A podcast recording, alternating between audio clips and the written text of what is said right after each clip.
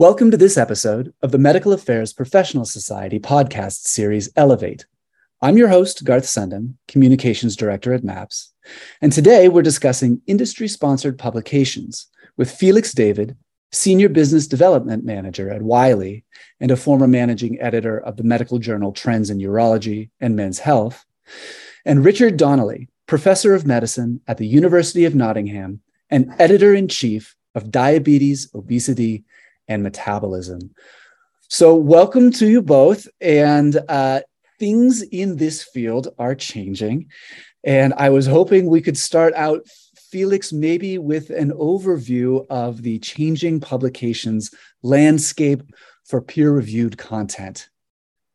Thank you very much, Garth. Yes, um, I could jump straight into that. So, since the widespread use of the internet, the publishing landscape has really drastically altered to adapt to it as a medium, uh, with its numerous channels for the instant dissemination of a vast and, of course, very rapidly increasing amount of research. When thinking what this will mean for peer review content, it is important to flag that this does change between regions and disciplines.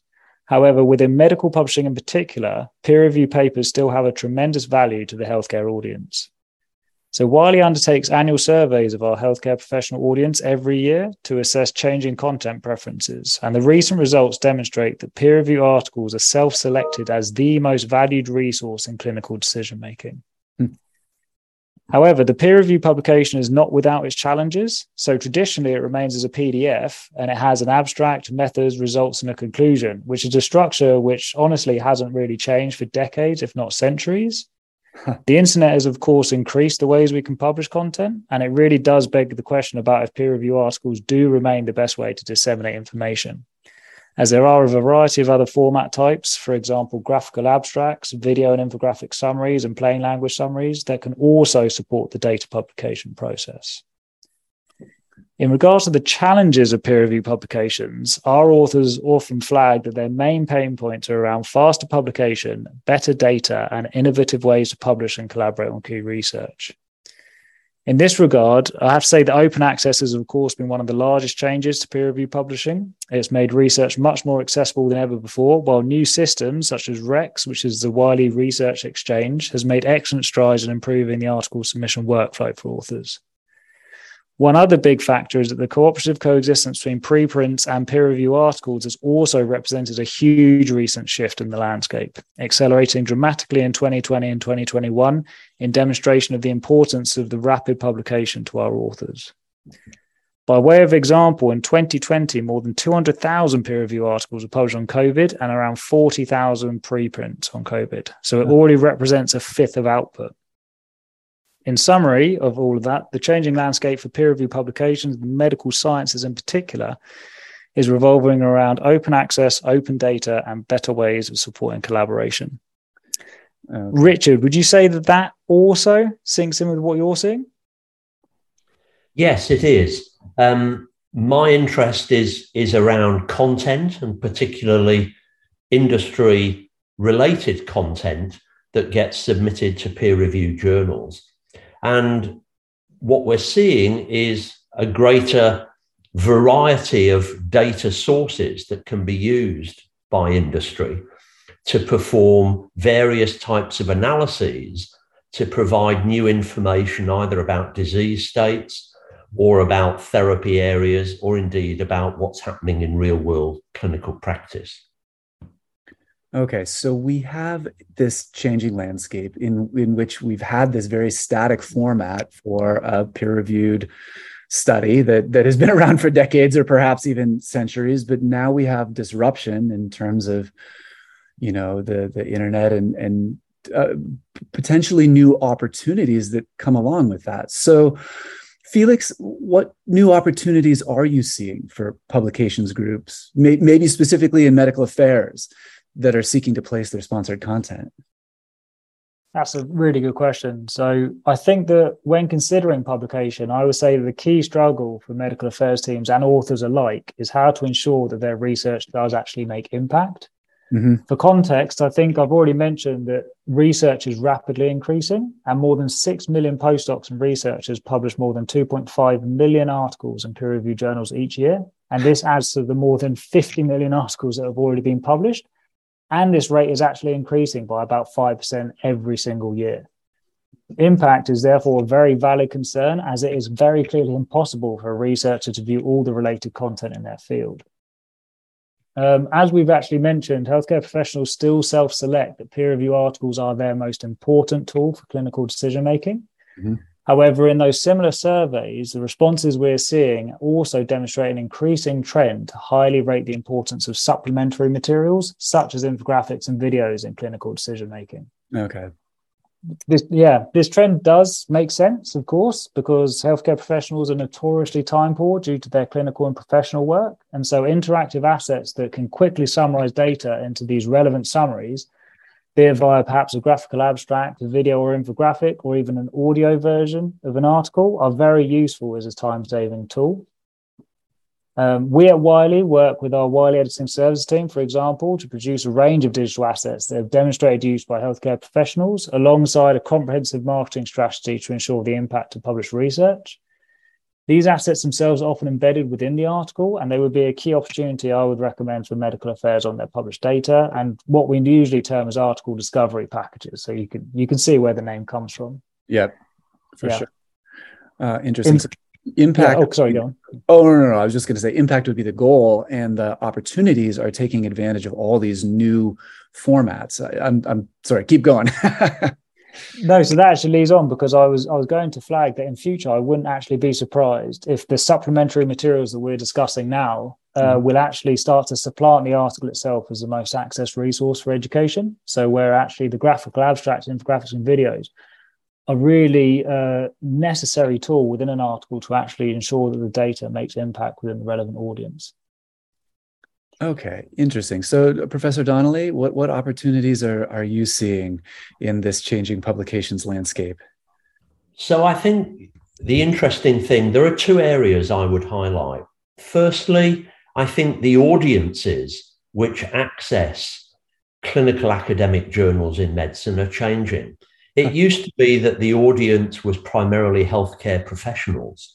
But in fact, now the audience for our publications includes regulators, it includes payers, it includes groups which are responsible for national and international guidelines, and it includes patients themselves mm-hmm. who are becoming much more armed and curious about good sources of information.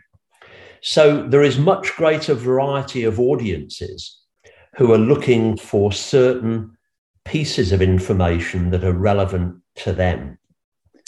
The area, the second area that I see in development is the, the move away from traditional randomized controlled trials as being the sole source of evidence about whether treatments work and if they're safe and moving much more towards the analyses made possible around real world evidence. Mm-hmm.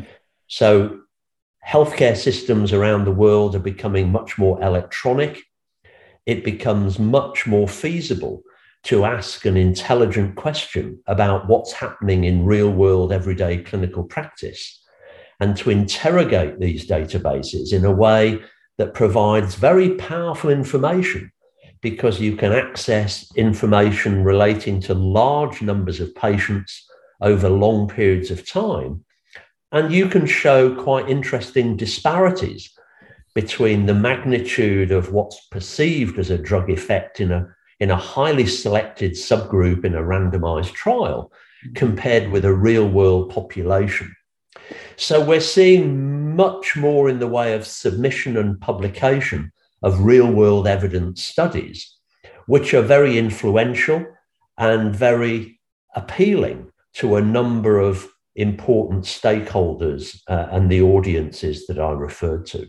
So I think one of the big opportunities is to make use of real world evidence in order to engineer analyses that are relevant not just to healthcare professionals, but to those other stakeholders. Okay, so we have new kinds of studies being communicated through new formats to new audiences. So when let, us switch over to the editorial side. Um, Professor Donnelly, what are you looking for and what are editors looking for in an industry submission to Wiley journals now or, or, or elsewhere? Is it, and is it the same? Is it changing? What are you looking for? It is changing. And let's start, first of all, with manuscript types. Okay. Um, and of course, traditionally, those manuscripts that have related to industry were the results of randomized controlled trials or possibly secondary or subgroup analyses of those trials. Yep. We're now seeing an increasing trend towards publishing protocols, which is an important uh, which is an important element of big RCTs.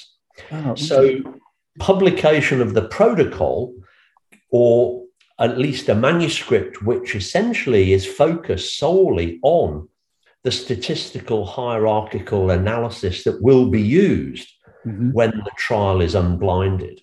So, publication of the protocol is a very useful way of sort of declaring how the data will be analyzed before the results are then later available. Can I just follow up on that really quick? Is it is it important to publish protocols, especially because there are new types of studies being done, like real world evidence, and now, you know, in order to interpret the I don't want to say validity, but the validity of the data, we have to know how it's being analyzed. Yes, and and of course, let me give you an example from my own journal in diabetes. Mm-hmm. There was a, a, very large cardiovascular outcome trial performed with an SGLT2 inhibitor known as the Canvas trial, published okay. in the New England Journal of Medicine. Mm-hmm. My own journal published the protocol and the statistical analysis of that trial six months before the New England Journal paper. And when the New England Journal paper was published and presented at the American Diabetes Congress, of course, the discussion honed in very quickly on the mode of statistical analysis of some of the endpoints. And therefore, actually, it was very good for the authors to have devoted an entire manuscript solely to their intentions around statistical analysis and to publish that ahead of the unblinding, which led to the New England paper. So that created greater transparency. Mm-hmm. It, it dealt with any suspicions that the statistical analysis had been adapted according to the results. Um, and it was a very healthy way of, of declaring uh, intentions before results. So back to my original point that there are a variety of manuscript types that are now emerging. I've mentioned real world evidence studies, mm-hmm. which I think will increasingly replace some randomized controlled trials, at least for regulatory purposes in the future. Um, and those real world evidence studies are far more influential when it comes to guideline groups and others who are interested in compliance, tolerability, effectiveness in the real world. And they're mindful that the, the inclusion exclusion criteria for randomized trials are getting ever more restrictive and selective, yeah. such that those populations are no longer representative of the patients who'll receive a treatment.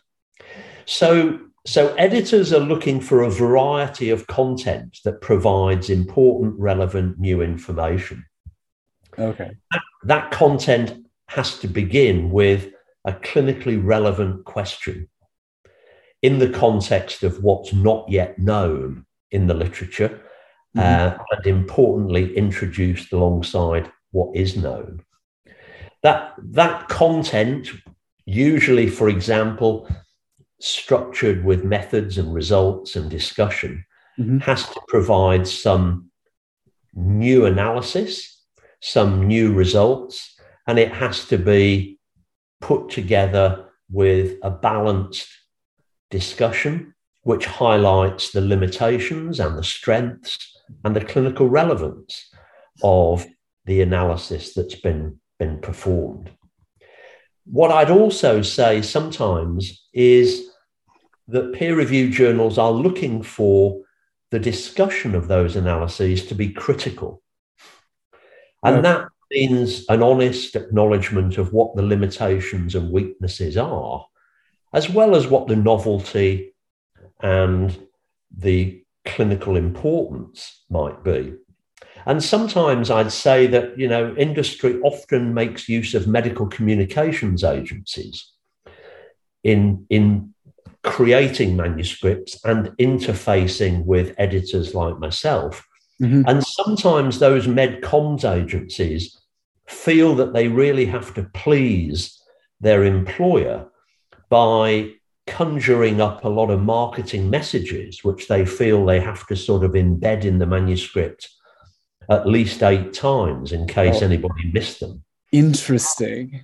Okay. And so I would say to medical affairs professionals to really keep a close handle on your medical comms agencies, that they don't feel somehow obliged to drift into the sort of marketing realms of imagination and get back to what can you honestly and robustly say about this data set and let's acknowledge up front what the true limitations are so the manuscript is constructed and presented in what seems to be a plausible, balanced, and critical way. And those med agencies also sometimes feel that they're unable to cite relevant literature that might have been sponsored by one of their competitor companies. Mm-hmm. So they might be presenting and communicating a study on a particular drug, and they have a competitor product uh, from a competitor company, which has actually performed similar analyses in the literature. But, but they try and pretend that they can't really even mention that literature or, or reference it. And that, I have to say, causes a good deal of irritation to peer reviewers when, when the sponsor and the medical agency appear to sort of completely ignore an element of the literature, which is highly relevant um, to what they're now presenting. I think that's actually an important part to flag also for the supplementary materials that I also mentioned is that when we talk about sponsored content, we really refer to content that, though it is funded via the pharmaceutical industry, it remains editorially independent. So without any influence on the selection and creation of the material. Um, so all supplementary materials, for example, do need to meet the same publication standards as the peer review article. And this uh, credibility is really vital to still achieve impact with healthcare professionals. So Rich and I have actually worked on this as well around um, bits in DOM, around the sorts of um, infographics and the videos that can be embedded to ensure that they maintain that level of editorial review and independence so they are a correct assessment of the article messages. Well, there's about 15 things there that I'd like to follow up on, but I wonder if they, I wonder if many of these things that you're looking for in a submission to a Wiley journal could could be could go under the umbrella of it used to be that a study would argue for its own validity that that it would say this is why what we did you know ha- has importance and here's why you should believe it.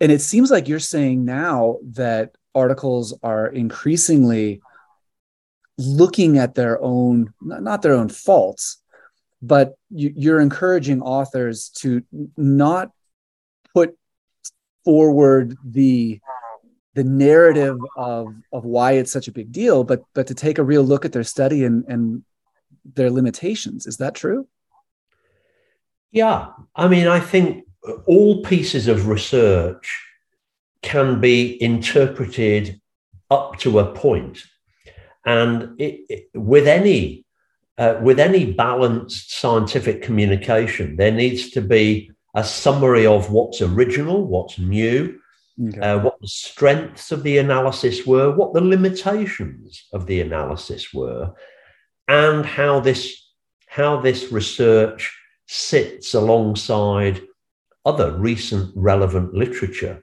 in terms of whether it's consistent with or whether in fact it's different from. And, and as long as that's discussed in a balanced, uh, comprehensive way that acknowledges the literature out there, including bits of the literature that might be uncomfortable to the sponsor, then, then editors and peer reviewers will like it because it begins with a clinically relevant question. Okay. Um, so I, I, I think there is something about how these these manuscripts are are put together, and increasingly, certainly numerically, there are way more sort of real world evidence type observational studies being produced and published these days than randomized controlled trials. Um, so I think the, the days of the randomized controlled trial are limited in many respects because they're they're becoming so expensive, they're becoming so highly selective in their recruitment criteria um, that they are of limited value solely for the regulatory audience to, to demonstrate in a often in a placebo controlled fashion that a drug is safe and it works. Mm-hmm. But what the payers want to know, which is really the next big issue, because for industry, as soon as you got your FDA approval, hey, presto, you just handed it over to the marketeers to say whatever they liked.